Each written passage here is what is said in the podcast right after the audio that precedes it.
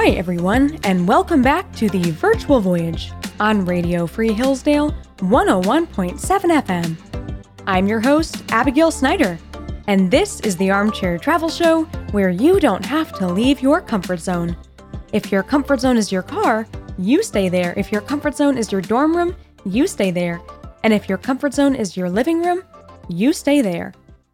Last time on the Virtual Voyage, we had the incredible privilege of going on a special tour here in the land of Israel with tour guide Aaron Schaefer, and we were able to go see one of the most authentic sites there is, Manoah's altar. Actually, before we talk about the exciting stops on today's agenda, let's go ahead and recap a bit of what we learned last time. As tour guide Aaron explained, Manoah was Samson's father. Yes, that's Samson from the book of Judges in the Hebrew Bible, the one who tore a lion to pieces with his bare hands, the one who lost all his supernatural strength to a woman, Delilah, and also the one who was captured by the Philistines and died when he called upon the Lord for strength to topple the house of the Philistines with both him and the Philistines in it. You'll remember that we had the opportunity to see an altar that Samson's father built before Samson was even born. And it's the altar the angel of the Lord ascended into heaven from. Yeah, that makes this altar quite an archaeological discovery. And tour guide Aaron, who really has a good sense of what's authentic and what's not here in Israel, truly believes that that altar is indeed the altar mentioned in the book of Judges. But unlike most of the other sites we visited here in Israel, there weren't tour buses all over, or a nice visitors area, or even a sidewalk to the altar. It's literally in an industrial park. And each time I've been back here, the modern buildings get closer and closer to this piece of remarkable history.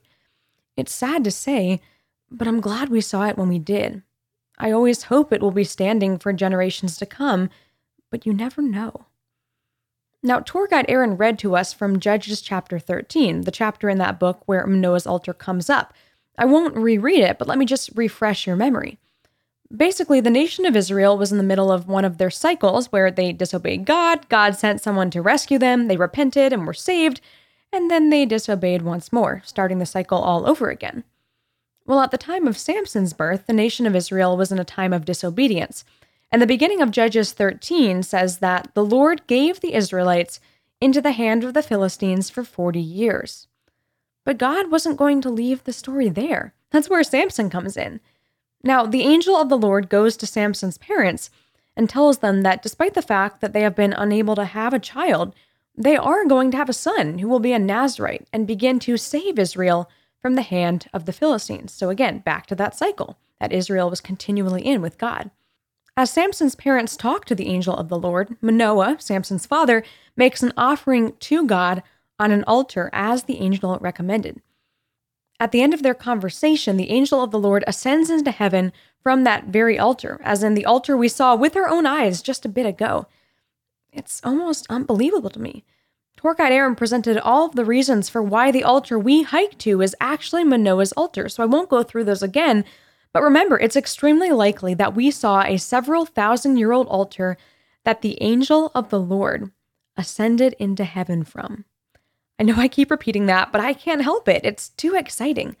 Maybe because no one knows about this place. You know, whenever I ask people who have been to Israel, so did you see Manoah's altar? They look at me quite strangely.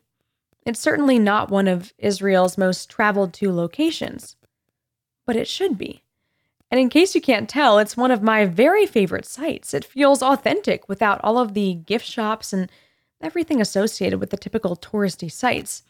It's just an altar in the middle of nowhere with a really cool story attached to it. It's really one of the most unique things that we'll ever see on our tour here in the land of Israel. Now, outside of Manoah's altar, which is where we focused our tour with Aaron, Samson himself had quite a unique story. Like I said, before Samson was even born, God told his parents that he had chosen Samson to, as Judges chapter thirteen says, save Israel from the hand of the Philistines. And I suppose he did eventually accomplish that goal, but it was certainly not as straightforward as anyone would have liked. Samson did not follow God fully. He made more than a few mistakes. So while he did eventually kill more Philistines by toppling down the pillars of the house than he did in killing during his whole lifetime, the cost was great. I mean, he lost his own life too. Now, the story of Samson really serves as a reminder that even if we have great physical or mental gifts from God, we can never be too sure in ourselves. Samson's weakness was one specific woman, Delilah, and he thought he was stronger than her. Ultimately, Delilah is what prevented him from accomplishing his mission in life. Actually, I like how Samson's father uses that exact word when asking the angel of the Lord about Samson's future before he is born. He asks, "And what is Samson's mission?" Manoah was asking the right question. It's a question each of us should ask. Why has God placed us on this earth, and what are we to do with our lives? God does have a path set out for each one of us, just as he planned to have Samson save Israel from the Philistines. And here's the best part, something that really encourages me. Because God is sovereign, because he can work his plan out even as human free will seems to mess it up, well, because of that sovereignty, God still accomplished what he had planned for Samson. But again, it could have gone so much better. Samson could have kept his strength and not been a Philistine prisoner who had his eyes gouged out. So this makes me think about my own weaknesses, things of the flesh that prevent me from accomplishing what God desires for me. And I hope the story of Samson and our visit to Manoah's altar stirs some similar thoughts in you. To sum it up, every time I visit Manoah's altar, I walk away thinking, what is my mission in life and what might prevent me from fulfilling it? By relying on his own strength and believing that nothing could bring him down, Samson met a sad end. So may we, virtual voyagers, learn from his story. May we learn from history. Well, for our next adventure here on the virtual voyage on Radio Free Hillsdale one oh one point seven F M, I'm excited to take you to Mount Tabor. Events from both the Hebrew Bible, what we would call the Old Testament, and the New Testament happened there. So while we drive over to Mount Tabor, I'd like to share a bit about that mountain. And yes, I, I just said mountain. But the good news is that we will not be hiking it like I did, along with my family, several years ago. You know, I, I suppose we have time for a story, so sit back and relax. You might find this a little humorous. My family and I were traveling to some New Testament sites with a guide in Israel on our very first tour to this land. Well, this New Testament guide quickly showed that he had little experience and, frankly, should not be leading tours in Israel. And in fact, we had to fire him as our tour guide on the second of five planned days uh, touring with him. So it was a less than optimal experience. So that's the background, and now you probably have an idea of the ending and should be cued in that this story isn't going to end super well. So anyways, we arrive at the bottom of Mount Tabor with this guide as planned, and we look up, and it's a long way to the top. Now, there's a church at the top that we wanted to get to. We'll be visiting that later on in the tour ourselves, but we were in a bus, and the bus driver that the tour guide had hired said he couldn't take us to the top because the roads were too narrow. Now, this would totally make sense if it were something like a fifty-person bus, but this was a smallish fifteen-passenger van. Not anything crazy. Anyways, the bus driver leaves us at the bottom, and we all start hiking up this mountain. There are twelve of us total, counting the tour guide, but the tour guide decided that he had already been up to the top of Mount Tabor in the past, and he wasn't going to hike up. Uh, I guess he assumed the people running the church at the top could give us the story of this mountain, so our tour guide literally leaves us and goes and has coffee at the bottom of the mountain with the bus driver. That leaves the eleven of us, American tourists, on our very first trip to Israel. Right? You, you know that's going to end well. And, and yes, you'd be correct. We all end up getting separated from each other. Actually, the younger boys, my younger brothers, uh, started going off the beaten path. So instead of using the trail, they just started going through the woods and, and jumping the terraces, and immediately we lose track of them. My sister and I decide we need to follow them because we're concerned. We're older than the rest of the boys, and we can just see them falling off the side of the mountain and dying in Israel. Oh, how much my mom would love that. So we start following their path and running through the woods. And yes, I mean running. Uh, and we're also jumping the terraces at this point. The boys now realize that they're being chased, which means naturally they begin to run faster, and we can't keep up. At some point, my sister and I lose my brothers, and also my parents were behind all of us kids, and we're taking the trail, as, as good adults do. So the eleven of us are all now separated on a mountain in Israel with our tour guide at the bottom of the mountain drinking coffee. My sister and I begin to cry at this point. I am crying out of emotional turmoil. My sister, on the other hand, had torn a ligament in her hand three months prior and was still in a lot of pain, but she had to use it to jump over the terraces and pull herself up the mountain. So she was crying out of emotional turmoil, I'm sure, but also physical pain. I have no idea what the other tourists thought when they saw us running up the side of the mountain. Well, my sister and I make it to the top and expect we'll reunite with our family at some point. But no, we can't find anyone. We're at this amazing biblical site that we'll hear learn about in, in a little bit in a moment, but my sister and I actually never saw anything related to Mount Tabor. We were too distressed to check out the church or go to the lookout point or anything. Honestly, I don't even think it crossed our minds. We're panicking. Finally, my mom comes up to us. That's at least a start to finding everyone. And although we couldn't find my brothers at first, they soon come running up to us too, and they're laughing and thinking this is the best part of our two-week trip to Israel, while I'm just sobbing. Now, this is the real kicker. My mom's like, yeah, I saw a lot of vans driving up here. What? The bus driver specifically said he wouldn't drive his van up to the top of the mountain, and that's how we got into this mess. Well, it turns out there's a Mount Tabor shuttle service where you pay a few shekels and can get driven up the mountain. It's really not intended to be a mountain that people casually hike up.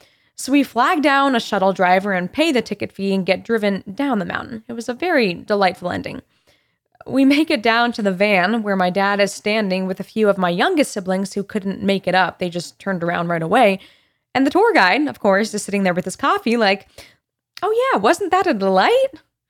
Sure, sure. We ended up not finishing out our time touring with him for some obvious reasons. So I never knew what the top of Mount Tabor held. I never really knew what its significance even was. That is not until I went back a year later with tour guide Aaron, whom you all know, and the greatest bus driver in the land of Israel, Mikael. Mikael also drives a fifteen-passenger van, but he was happy to take us to the top and expertly navigate the roads of Mount Tabor. I hope that story provided some comic relief on our way over to Mount Tabor here on the virtual voyage on Radio Free Hillsdale one oh one point seven F M. We're now here at the bottom of the mountain, and thankfully, I will be flagging down a few of the vans to take us to the top, so no crazy hikes here. No sob stories. We're going to take in all the site has to offer and have fun doing it. So go ahead and hop out of the bus and meet me over at the shuttle van ticket counter. All right, hop into those vans. We'll have to separate because we're a large group, but enjoy looking out the windows as we ascend Mount Tabor. See you at the top.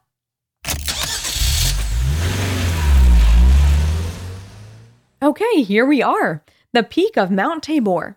Let's head over to a lookout that gives us a three sixty view of the Jezreel Valley, and we're going to first talk about the Old Testament significance of this site. Specifically, we're going to turn to the book of Judges like we did with Samson, although he's a few chapters after where we're about to look. In Judges four, we learn about Deborah, or Deborah, as you might hear in English, a prophetess and a judge of Israel. And in fact, she was the only female judge of Israel. And then we also learn about Barak, a general and leader of Israel's armies. Deborah summons Barak to her, and here's where Mount Tabor comes in. So listen to part of Judges four. She sent and summoned Barak, the son of Abinoam, from Kedesh Naphtali, and said to him, "Has not the Lord, the God of Israel, commanded you, go gather your men at Mount Tabor, taking ten thousand from the people of Naphtali and the people of Zebulun? And I will draw out Sisera, the general of Jabin's army, to meet you by the river Kishon, with his chariots and his troops, and I will give him into your hand." Barak gives Deborah an ultimatum in response. Either she will go out with Barak to the battle, or he won't go at all. Now, he's probably testing her out of fear. Is God really wanting him to go against a much stronger army who has chariots? See, having chariots in this time almost guaranteed a victory against Israel's simple foot soldiers. Deborah responds with a pretty powerful answer. "I will surely go with you. Nevertheless, the road on which you are going will not lead to your glory, for the Lord will sell Sisera into the hand of a woman. Hold on to that detail. We'll return there in a moment. Next, Sisera goes after Barak because he hears that Barak has gone up to Mount Tabor and is preparing for a battle. Again, Deborah is resolved here. She commands Barak, up! For this is the day in which the Lord has given Sisera into your hand. Does not the Lord go out before you? And then the text in Judges four fourteen says, So Barak went down from Mount Tabor with ten thousand men following him. So the Israelite forces gathered right here on this mountain where we now stand, Mount Tabor, and then they descended from potentially where we're standing to go meet Sisera, the foe. That's pretty significant. Of course, Deborah's words came true. Judges says that the Lord routed Sisera and all his chariots and all his army before Barak by the edge of the sword. Now, it's really emphasizing, starting with the Lord routed Sisera, that the battle and the victory belonged to God. Barak didn't beat a much stronger army with better technology on his own. It was completely a miracle of the Lord. Now, this next part doesn't really pertain to Mount Tabor, but it's so good. It's such a good story that I have to finish this cliffhanger for you all. While Barak and his army are able, with the help of the Lord, to kill the men of Sisera's army, Sisera manages to escape. He goes to the tent of a Kenite, a friend. And the woman there is Yael. Like I said, Sisera thinks this is a friend. Emphasis on thinks. He even feels comfortable asking for a drink from Yael. And then he goes to sleep in her tent and tells Yael to not let anyone know that he's there. See, Sisera knows that he's just lost his army and he's the one in the weak position. Well, Yael, supposedly a friend, ends up doing something unexpected. She takes a tent peg and hammers it into Sisera's head while he's asleep. And that's how he died. So Sisera and his army were wiped out, and it all started here on Mount Tabor. Take a look around this mountain and take that in. You're standing where that literally happened. Well, I also promised that there was a New Testament connection to this place, so let's explore that now. Here on the virtual voyage on Radio Free Hillsdale one oh one point seven F M. So the New Testament aspect of this place is that the Transfiguration with Jesus and his disciples likely happened here, at least according to tradition. It's certainly up for debate, though, and, and some scholars will take the position that the Transfiguration happened on another mountain. And that's mainly because the mountain upon which the Transfiguration took place is never mentioned by name in the Bible. But Christian tradition very strongly supports Mount Tabor as the location of the Transfiguration, with early Christian writers like Origen saying as much, and pilgrims often going to Mount Tabor because they thought it was where the Transfiguration happened. I will be upfront, however, and say that it is also likely the Transfiguration happened at a place called Mount Hermon. We looked at Mount Hermon from a distance when we were at both Tel Dan, where Abraham's gate was, and the nearby Caesarea Philippi, which is where Peter confessed Jesus as the Christ. That's the last geographical marker we get in the Gospel of Matthew before the Transfiguration happens. In other words, we know that Jesus and the disciples were in the area of Mount Hermon, and then Matthew says that six days passed, and that's when the Transfiguration happens. So yes, I, I grant it is possible that based on the fact that Matthew never gives us another location, Mount Hermon, which is in the vicinity of where Jesus and his disciples were at Caesarea Philippi, makes sense as the place of the Transfiguration. Perhaps we're just supposed to infer that Mount Hermon is the closest mountain to Caesarea Philippi. But six days, which Matthew also mentions, is a good amount of time. There's no reason why Jesus and his disciples couldn't have made it from farther in the north to Mount Tabor, which is right next to Jesus' hometown of Nazareth. That's really only about forty miles, and for people that were on their feet all the time, of course, walking was really the only means of transportation and sometimes horses and whatnot. forty miles over six days is not a lot. And we also have to look at what the other Gospels say. For example, Mark chapter nine says that the Transfiguration happened, and then Jesus immediately passes through Galilee. But Mount Hermon isn't in Galilee. It's one of the most northern mountains in Israel. But Mount Tabor, on the other hand, is in the Galilee. And that's where we have to examine the Gospels as documents adding information to one another. Now, I've said it before, and I'll say it again, I really do value traditions, and frankly, the likely accuracy of, of people passing down events and their corresponding locations generation after generation. You know, mom tells daughter that this is where this happened, daughter tells daughter where this has happened, daughter tells son where this happened. It makes sense. You've heard me talk many times about why that concept of tradition has convinced me that the Church of the Holy Sepulchre in Jerusalem is the location of Christ's death. We've talked about that numerous times here on the Virtual Voyage. So I do believe Mount Tabor as the location of the Transfiguration makes sense, and so do other Christians. There's both a Franciscan Basilica of the Transfiguration over to your left, and then directly behind you is a Greek Orthodox church. Both these churches are here marking the place of the Transfiguration. Well, in our last few minutes up here, let's talk briefly about what the Transfiguration is, because it's truly miraculous. Jesus goes up this mountain with Peter, James, and John, and then Moses and Elijah also appear on this mountain. So it's really like the eternal heavenly world comes and meets the earthly world. Those disciples got a taste of something we will only experience after our life here on earth is finished. You may remember that Peter says to Jesus, "If you wish, I will make three tents here, one for you and one for Moses and one for Elijah." And I know so many people who have been confused by Peter saying that. Did he just think that Jesus would want to be shaded? Well, I am also going to posit that there's more at play here, and it has to do with a Jewish feast and holiday called Sukkot, more commonly known as the Feast of Booths. During this holiday, Jews build sukkahs, basically small huts, small tents. They live and eat there in the sukkah, sometimes even built right in their backyards in modern-day Israel, or even in America, or wherever Jews are at today. And the point is that the Jews commemorate the time the Israelites spent in the wilderness in their own huts. And they celebrate that God did deliver them from the wilderness. That's exactly what Leviticus twenty-three says, and that's where God commanded the Jews to practice Sukkot. It says this, "You shall dwell in booths for seven days. All native Israelites shall dwell in booths, that your generations may know that I made the people of Israel dwell in booths when I brought them out of the land of Egypt. I am the Lord your God." Okay, so here's my take.